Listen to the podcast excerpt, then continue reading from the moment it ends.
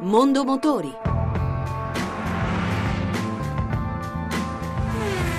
A cura di Roberto Taglialegna. Buona serata e buon ascolto da Lucia Voltan. A meno di un anno dal lancio arriva una nuova motorizzazione per la Nissan Pulsar. La berlina 5 porte monta ora un motore 1600 turbo a iniezione diretta da 190 cavalli.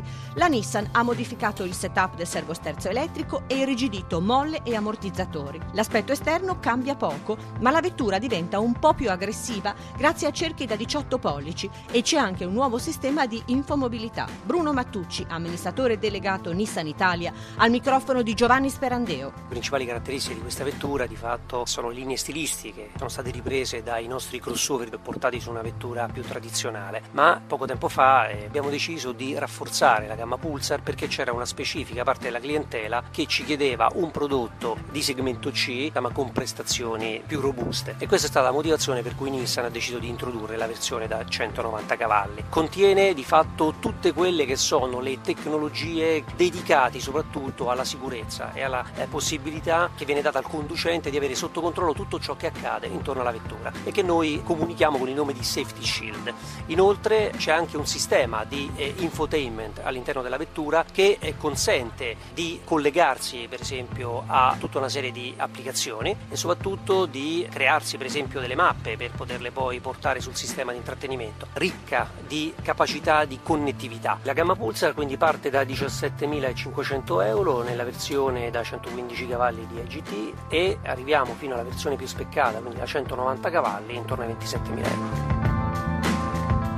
Qualche novità estetica con una nuova griglia anteriore dallo sviluppo più orizzontale, 5 motorizzazioni, tutte Euro 6, aggiornamenti nel sistema di infotainment per l'ultima versione della Lancia Y, compatta a vocazione femminile. Il prezzo di partenza supera di poco i 13.000 euro. Gianluca Italia, responsabile mercato Italia di FCA, al microfono di Roberto Taglialegna. Si tratta di un'evoluzione del modello, non di uno stravolgimento. Uh, ovviamente gli interventi ci sono, si vedono, sono eh, comunque importanti. Abbiamo degli interventi sull'esterno, tutto il frontale ormai è stato rinnovato, cambiato, motori tutti Euro 6, gli interni totalmente ridisegnati, abbiamo un sistema eh, Uconnect nuovo già presente nelle versioni top del gruppo. E anche un occhio particolare ai consumi? A quello assolutamente sì, trattandosi di una city car noi continuiamo ad avere motorizzazioni diesel dai basi CO2, lo stesso benzina, motorizzazioni le copriamo un po' tutte, c'è il GPL, c'è il metano.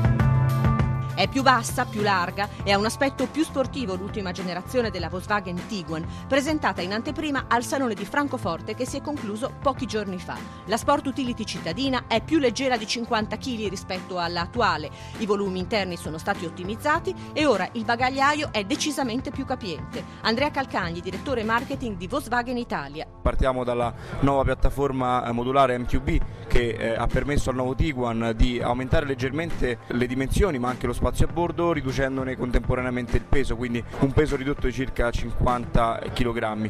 A questo poi aggiungiamo tanta tecnologia a partire dai nuovi motori, quindi il motore di punta all'inizio sarà il 2000 TDI 150 cavalli disponibile sia nella versione 2 4 ruote motrici, cambio manuale DSG fino ad arrivare al 2240 cavalli. I ragazzi amano i SUV. Questo quanto emerge da un sondaggio commissionato dalla Ford, secondo il quale un quarto dei giovani tra i 17 e i 35 anni acquisterebbe proprio una Sport Utility. È questo uno dei motivi per cui Ford ha deciso di puntare proprio sui SUV per i prossimi anni, come spiega il direttore della comunicazione Marco Alù. La nuova Edge che uscirà nel primo semestre dell'anno prossimo, una Kuga rinnovata perché acquisisce il Sync 2 col touchscreen, con un EcoSport rinnovato perché perde la ruota di scorta posteriore che diventa optional ma soprattutto con la nuova famiglia di vetture con quattro ruote motrici, l'S-Max, il Galaxy e la Mondeo, che acquisiscono questa tecnologia intelligent all-wheel drive e che proprio in questo senso vanno incontro a quelle che sono le tendenze di ora e nei prossimi anni. Meno carta e più tecnologia A partire dal 5 ottobre è andato in pensione il certificato di proprietà delle automobili in formato cartaceo, che diventa ora digitale.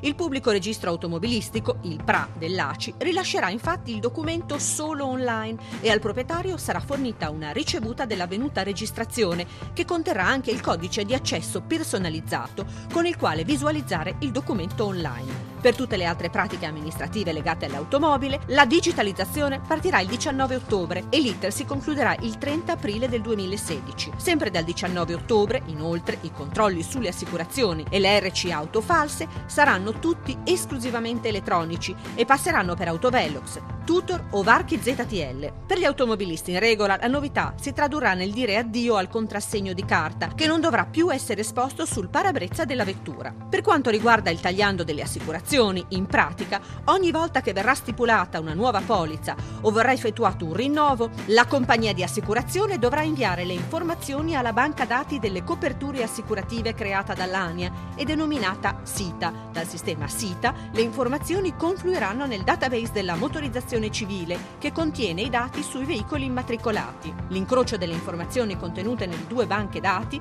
consentirà di fatto alle forze dell'ordine di sapere in pochi secondi chi è regolarmente assicurato e chi è invece sprovvisto di assicurazione. L'iniziativa intende favorire la lotta alle truffe sulle RC auto, più facili con la contraffazione del tagliando cartaceo. Chi circola sulle strade italiane senza assicurazione rischia una multa da 841 a 3.366 euro. E anche per questa sera abbiamo concluso. Da Lucia Voltan l'augurio di una buona serata.